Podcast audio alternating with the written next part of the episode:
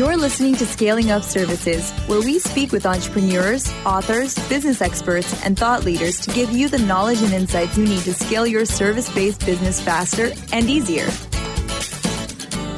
And now, here is your host, business coach Bruce Eckfeldt.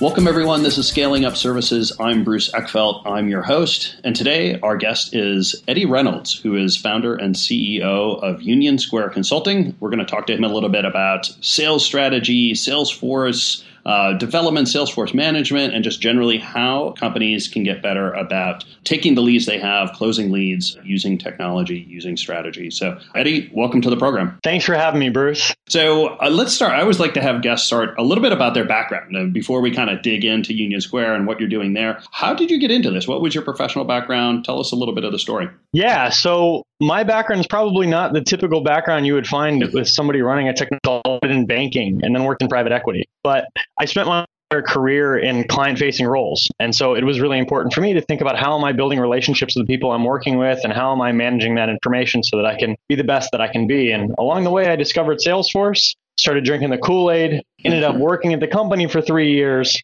and then that's yeah. the beginning of the story. I guess the end of it is that I spent a lot of time at Salesforce working with companies across many different industries and sending those clients to various companies that would help implement Salesforce once they bought once they bought Salesforce. Yeah. And I saw a lot of things that worked and a lot of things that didn't. And I left Salesforce to start this company and wanted to take a little bit of a different approach to the market. Got it. So, and I and, and this is great because I, you know, I've heard all the stories about implementing Salesforce, the the great ones, the not so great ones. Uh, you know, you've been there on the Salesforce side and really sort of seen, you know, companies that have adopted technology and adopted the whole kind of Salesforce strategy. What are some of the things that you kind of noticed or or takeaways that that you had seeing lots of different companies implement Salesforce? What generally did you see that kind of worked or didn't work in terms of the approaches, the strategies, or the implementation? Well, I think the big thing that you know stuck out for me is you know there were certainly implementation partners that were good and ones that weren't mm-hmm. but regardless of the implementation partner i think the success or failure hinged so much upon the buy-in from the executive leadership team that we saw at the companies that, that i worked with yeah. if they wanted to take a strategic approach to growing their business and think about how are we maximizing the people the processes the technology in our company to get to where we want to be next year then naturally they usually were able to figure out how to implement salesforce and make it a success but so often we would see clients come in and say, look, we either want to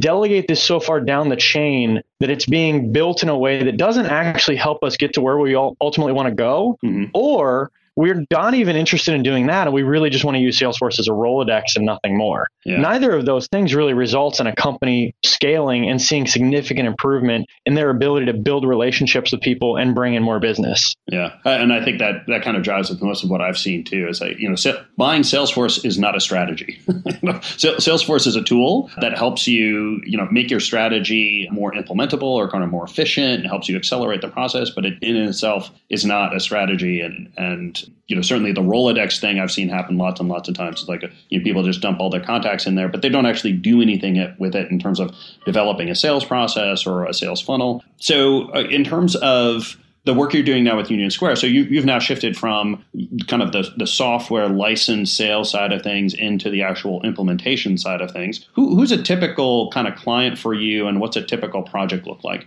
Yeah, absolutely. So, you know, in having started this company just a couple years ago, we've worked with companies across various industries and we're starting to narrow our focus and get mm-hmm. really good at a couple key industries, but we still do work with companies in very different spaces. Our focus tends to be on companies that want to optimize sales and marketing. Now, that may sound straightforward if you don't know a lot about Salesforce, but where we don't tend to do a ton of work is on customer service teams, on, you know, Internet of Things, connecting physical devices. There's lots of things that Salesforce does that isn't really in our wheelhouse. Mm-hmm. Where we tend to specialize is working with salespeople and marketers and helping them figure out how they can grow the business. And we tend to lean more towards working with uh, salespeople and marketers that have a product or service that is relatively complex and expensive. And I'd be happy to go into the differences that we see between those types of companies and ones that are selling much less expensive products, but they're pretty significant. Yeah. And it really changes the way that they approach their entire sales and marketing strategy. And what's an example of like a, a complex, expensive kind of product or service that you're selling versus one that's not? I mean, just kind of give it, give us a practical case on that? Well, an extreme example would be, you know, a group of people that would not call themselves salespeople. You would have investment bankers or wealth managers, right? Yeah. If you start talking to them about how they're going to optimize their conversion rate from leads to opportunities, you're going to lose them really quickly. Their focus is on building relationships, yeah. and rightfully so, because they're working with people that have the ability to either invest money or spend money or buy things or do deals that can be in the millions, tens of millions, hundreds of millions, or billions of dollars. Yeah. And those kind of things don't get done if A, you don't have a rock solid foundation of a relationship that's built on trust. And that's trust that you're going to get the job done. And it's also trust that you know what you're doing. And so for a lot of people, they struggle to understand how can technology help in that equation? And to some extent, it can't. You cannot go and take anyone off the street and plug them into that job and expect them to be successful, even with the best technology in the world. But what you can do is you can empower those people to have better information and faster access to it so that when they walk into a meeting, they're more empowered to make that meeting more impactful. Yeah, and I like that because I,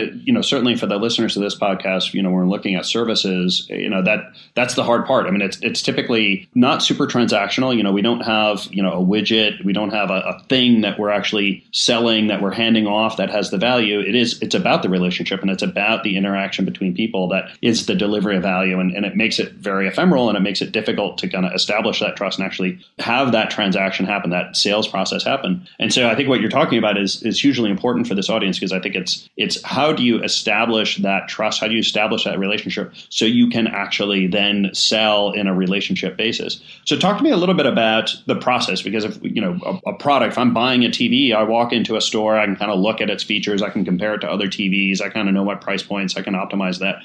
Like if I'm, uh, you know, how, how do I compare, you know, these kind of intangible kind of things and how does the sales process when you look strategically at a sales process how, how do you enable or how do you help a prospect um, through that process of selecting and buying? Well and i think that that's really like crux of what we see every day. Like we work with so many people in these industries where they are providing a really high touch service to their clients and they themselves have the experience of all of these consumer applications. They're getting emails every day. They have apps on their iPhone. They understand this automated process that's used in business to consumer types of companies. Mm-hmm. And they see how effective some company like Uber is. Yeah. And I think a lot of them are thinking like, how can we do this in our business? But can we even do anything like this? Because it's so radically different and not applicable. But I think that if you really break down that process when you're talking about anything that's going to be extremely high touch, before you can have a client, you first have to to initiate and build a relationship. Now, if you don't even know who that person is, you're not going to get very far. Most people that are working in, in high touch industries know a lot of people out in the market. But how long does it take you to access that information? So we see a lot of our customers that are doing something that's no more complicated than saying, look, there are many, many databases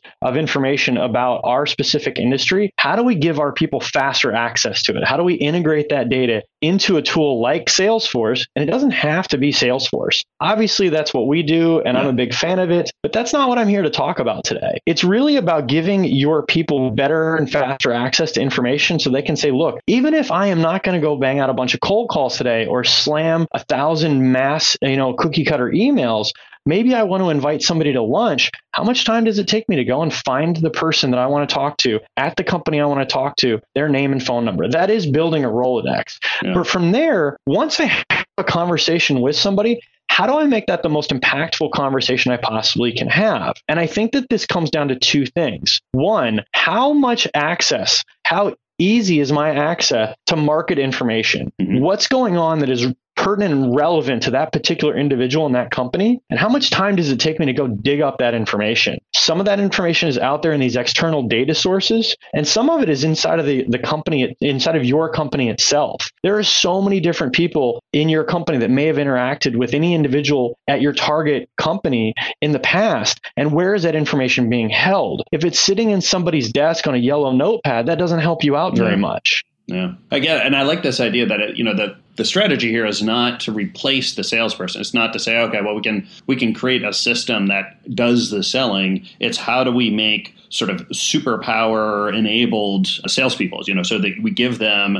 tools, information, you know, at their fingertips so that they can be more effective in the job that they're doing in terms of the interaction, in terms of whether it's building the relationship, whether it's helping consult the prospect on the purchase process. Can you give me a good, good example? Because I think conceptually it, it makes a lot of sense. Can you give me an example of like how how this applies? Like, is there like a situation you can kind of describe and how you know a good sales support system, a sales system like this would change the conversation from you know someone either going to lunch or having a phone call, sort of the old way, and then a new way that is you know much more enhanced through the technology that we're talking about. Yeah, absolutely. And I'll give it to you from two perspectives. Let's look at this from the perspective of the person that's trying to build relationships and get deals done. And let's also look at it from the perspective of the person actually running the company or one of the senior leaders, right? Yeah. And so let's say, for example, that you're in a scenario where you get referrals from various sources. Lots of businesses in lots of different industries work really hard to build relationships with other individuals and organizations that then refer business to them. And it's really easy to anecdotally say, wow, you know, like Bruce sends me so many referrals. I really need to double down. I need to take him out to dinner again. But without the ability to track that information, especially across the entire company, how effective and how valuable is that relationship? If we actually take a look at the data and we find out that, wow, Bruce is sending us a lot of referrals, but these referrals tend to take us a lot of time. Mm-hmm. Uh, our win rate is very low on them. Um, it turns out that once we actually win those clients over, they tend to be very unhappy, very difficult, very costly to serve. Whereas this other individual or this other organization is sending us referrals that are a lot more profitable. Maybe we need to double down our efforts in building that relationship and move away from the one that actually is not as beneficial for us. And you can think about that from the perspective of a, like an individual contributor in an organization. Mm-hmm. And you can also think about that from the perspective of the leader of the entire company. How do we look at what we're doing across the entire company and how do we optimize that? Yeah. Well, and I like the separation you just gave, which I think, you know, people may or may not sort of be thinking about when they're thinking about sales, which is the, the actual sort of sales process and the sales people and how do I, you know, make sure that they're going to be successful. And then this sales management which is you know kind of one level up how do i manage a sales organization a sales team? And that kind of data is going to be hugely important to both but i can see it being applied in lots of different ways. And the other one i like is it, you know the idea that you know a real professional salesperson is focused on selling they don't necessarily have all the sort of anecdotal information that they're going to need to be able to make these judgment calls about yes which referral source or which prospects are going to play best having the tools and having the information that actually shows them, hey, look, this is what we look at the last six months of leads and how they convert into clients. And if those clients were successful, profitable, easy to deal with, did they refer other customers or not? Being able to kind of qualify and give that information so the salesperson can make better decisions on how do I spend my time and how do I spend my effort on developing more of those? Do I want more of those or not? Like it, that might not be a great lead source. It may look great in the beginning, but in terms of the business value, it may not be there once we get into delivery. Whereas another lead source that may look more difficult for some for a salesperson up front could actually be much more valuable for the organization. So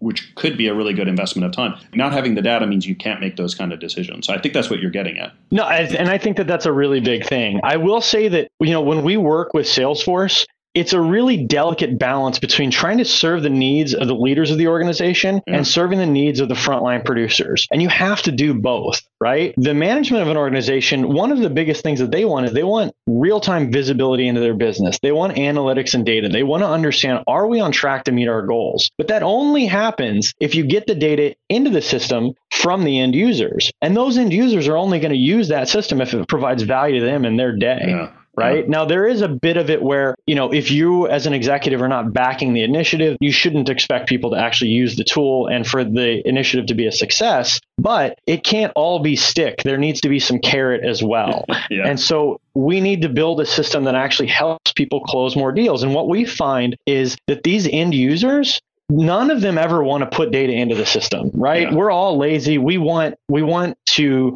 get and not to give.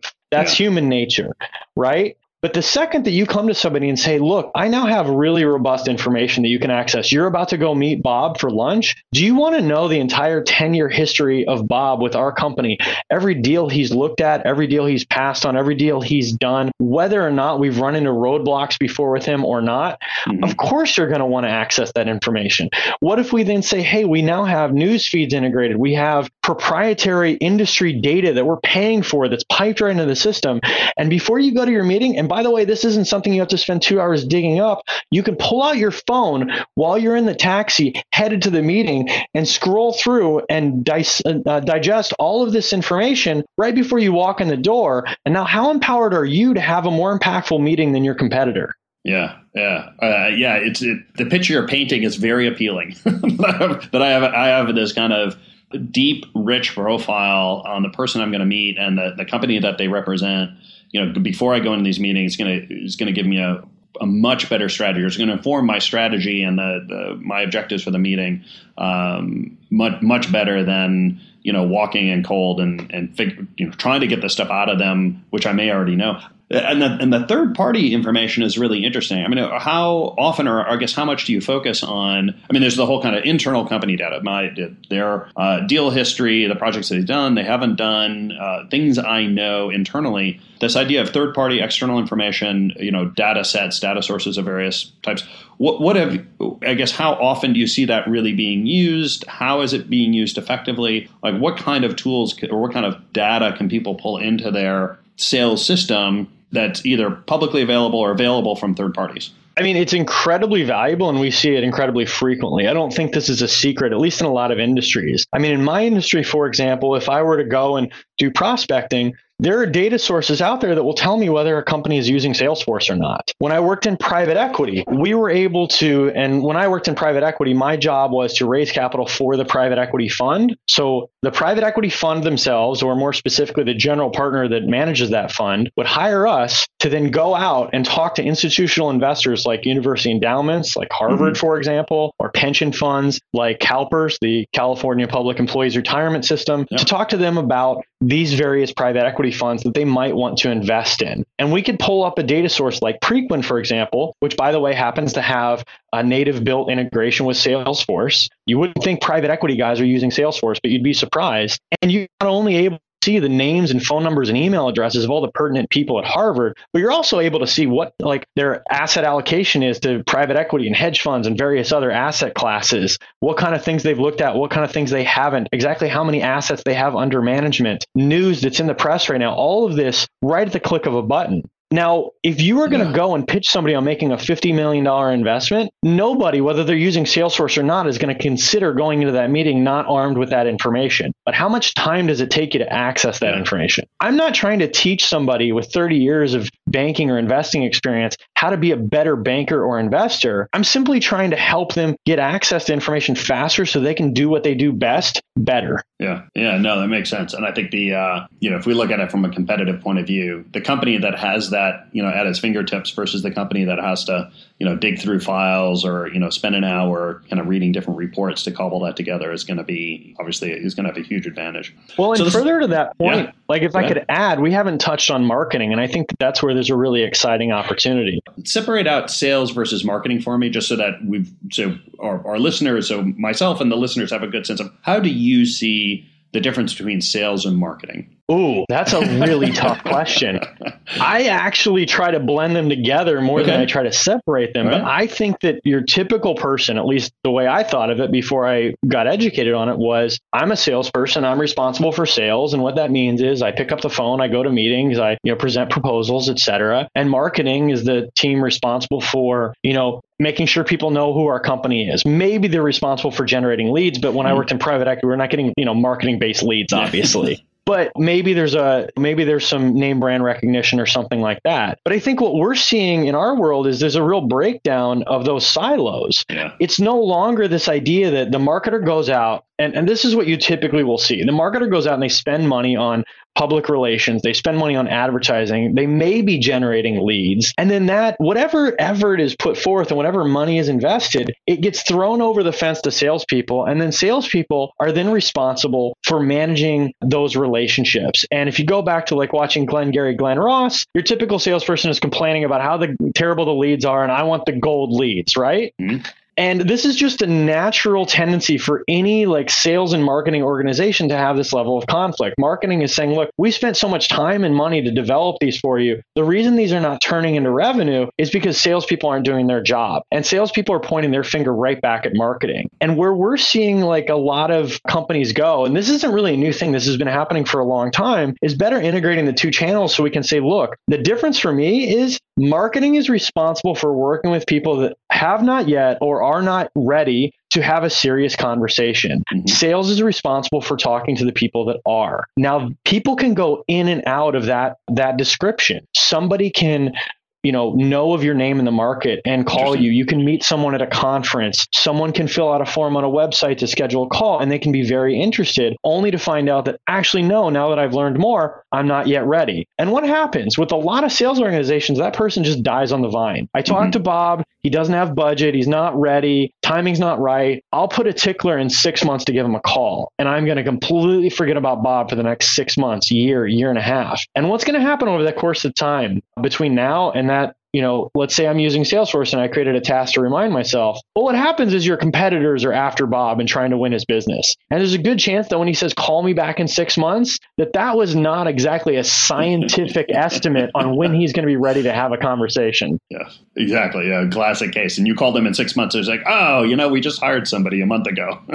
it happens all the time. And so yeah. what I think is really cool is you'll see, we, we see a lot of organizations using marketing automation, for example. Pardot is a marketing automation tool owned by Salesforce. Salesforce. HubSpot yeah. is one that's more widely recognized in the market. And it gives these salespeople an ability. And we even see this like with very high touch sales where they're saying, look, let me put this person back into a nurturing campaign yeah. where we can share relevant content with them. And then let me measure his, his or her interaction with that content. So if that person is downloading the PDF, going to our website, it might be time for me to pick the phone back up and call Bob back and see if I can get another meeting. If they're ignoring everything that we're sending them, well, then maybe, maybe it really isn't time to talk yeah. to Bob yet. I like that. It's you know rather rather than a kind of uh, client defined touch point or, or scheduling the next touch point based on when the client says call me back. It's more it's based on activity and based on interaction with you know content, website, the you know marketing kind of marketing systems or marketing um, content. So let's talk a little bit about when a company needs to start thinking about these things because I you know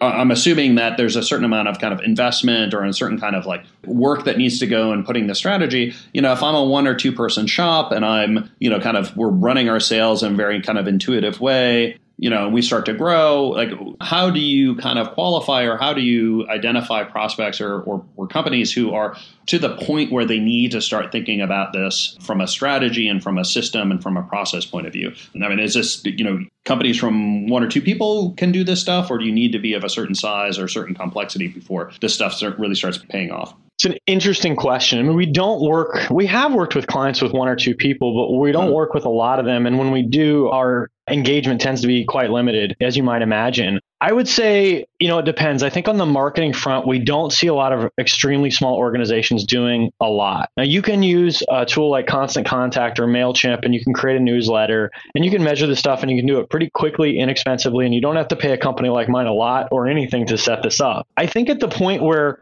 you start investing really significant money in your marketing efforts. You're spending money on SEO. You're either yeah. in paying somebody to write content or you're doing it yourself, which represents an equal investment. Now the question is, okay, how do I maximize the ROI on that investment? And also, how do I even maximize the ROI on something if I'm not measuring the ROI yeah. in the first place? Yeah, exactly. So I think like when you run across a company and they say, hey, look, like we're only spending $100,000 a year on marketing, okay, well, that's a lot of money. Maybe not to you, Mr. CEO of a $10 million company, but what could that marketing ultimately turn into? And, you know, what part of that marketing, you know, the proverbial, well, I know that all I know about my marketing is that half of it's working and half of it's not, but I don't know which. Well, we can fix that. You can measure from the very initial impression of a campaign all the way through not just not just generating leads, but how much business is actually being closed. And yeah. depending on how you're leveraging your systems to measure things further than that, that's what I love about Salesforce.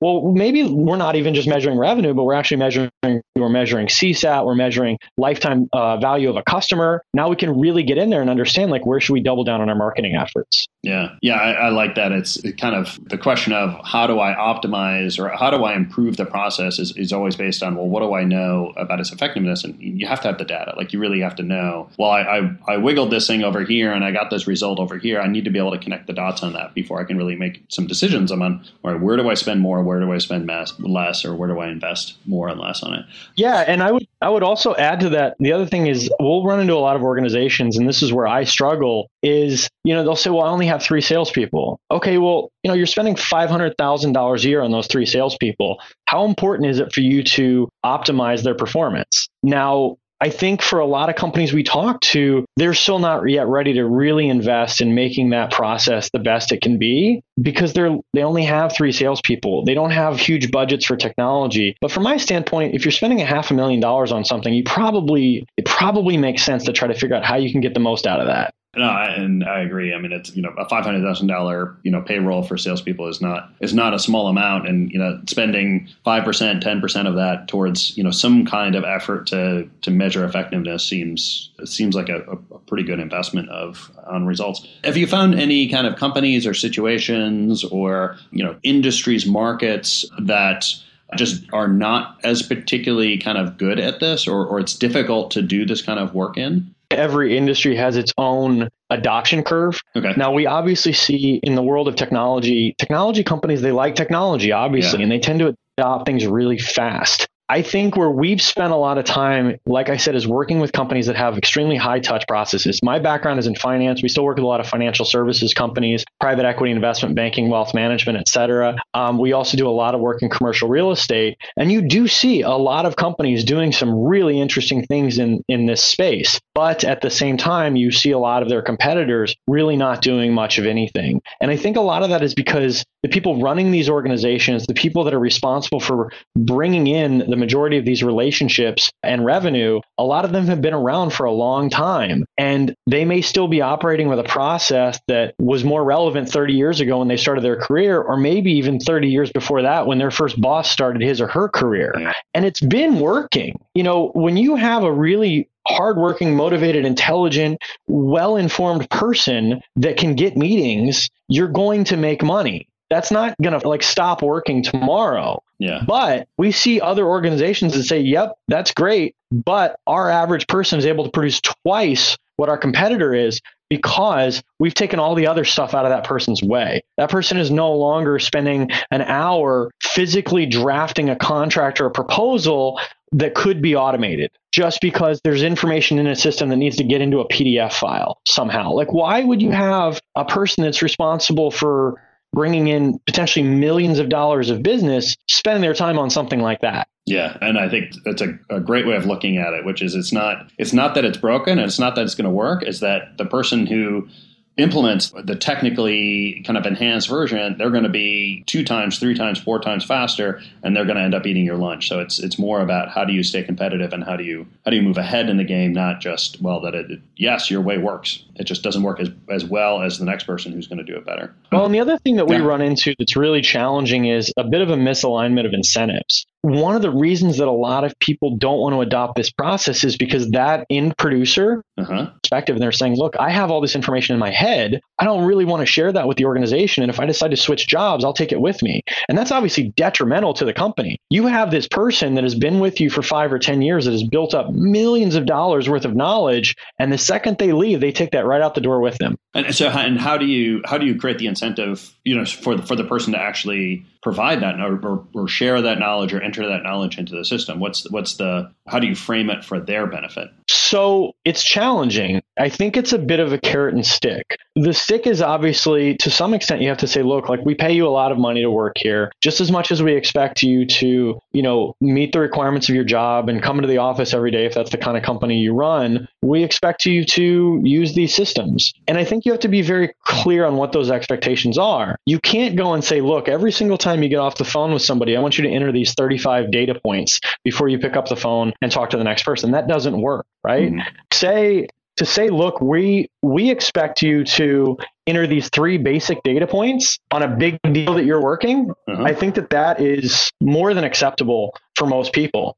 And the flip side of that, on you know the the carrot side, is not only are we looking to gather information so that you as an individual can be more effective, but also how do you collaborate internally, right? The average buying decision is made by, I think, five to seven different people in a business in terms of business buying decisions. As you move up in terms of the yeah. size of the investment, that number increases and it increases inside the company as well. So now you're collaborating with three, four, five, six different individuals. Do you want to go into your email and pen out a five paragraph email every time you want to explain the status of a deal to someone?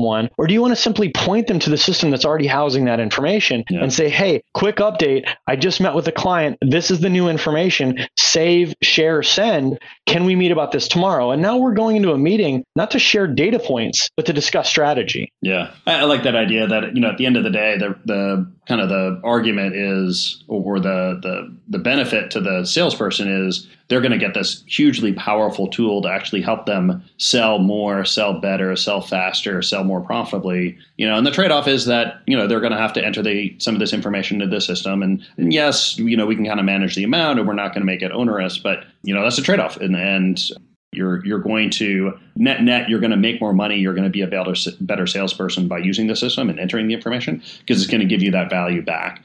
I think that's a good way to, to approach it. Um, and we're going to hit time here. Eddie if, if people want to find out more about you about union square i'm sure there's lots of i always get questions about sales and sales process sales automation sales systems salesforce. If people want to find out more how what's the best way to get a hold of you and, and find out more? Website unionsquareconsulting.com i'm on linkedin or they can send me an email, Eddie at unionsquareconsulting.com. That's Eddie, E D D I E. And then, I guess, unionsquareconsulting.com. Pretty straightforward. All right, I will, and I will make sure that all that is in the show notes so people can click through. Eddie, this has been great. Thank you so much. Great conversation. I've, I've learned a, a fair amount. I love your integration of marketing and uh, sales. You know, making that a much more fluid relationship. I think that makes a lot of sense, and I, I really appreciate the time and the conversation today. Well, thanks for having me. I enjoyed it as well. You've been listening to Scaling Up Services with business coach Bruce Eckfeldt. To find a full list of podcast episodes, download the tools and worksheets, and access other great content, visit the website at scalingupservices.com. And don't forget to sign up for the free newsletter at scalingupservices.com slash newsletter.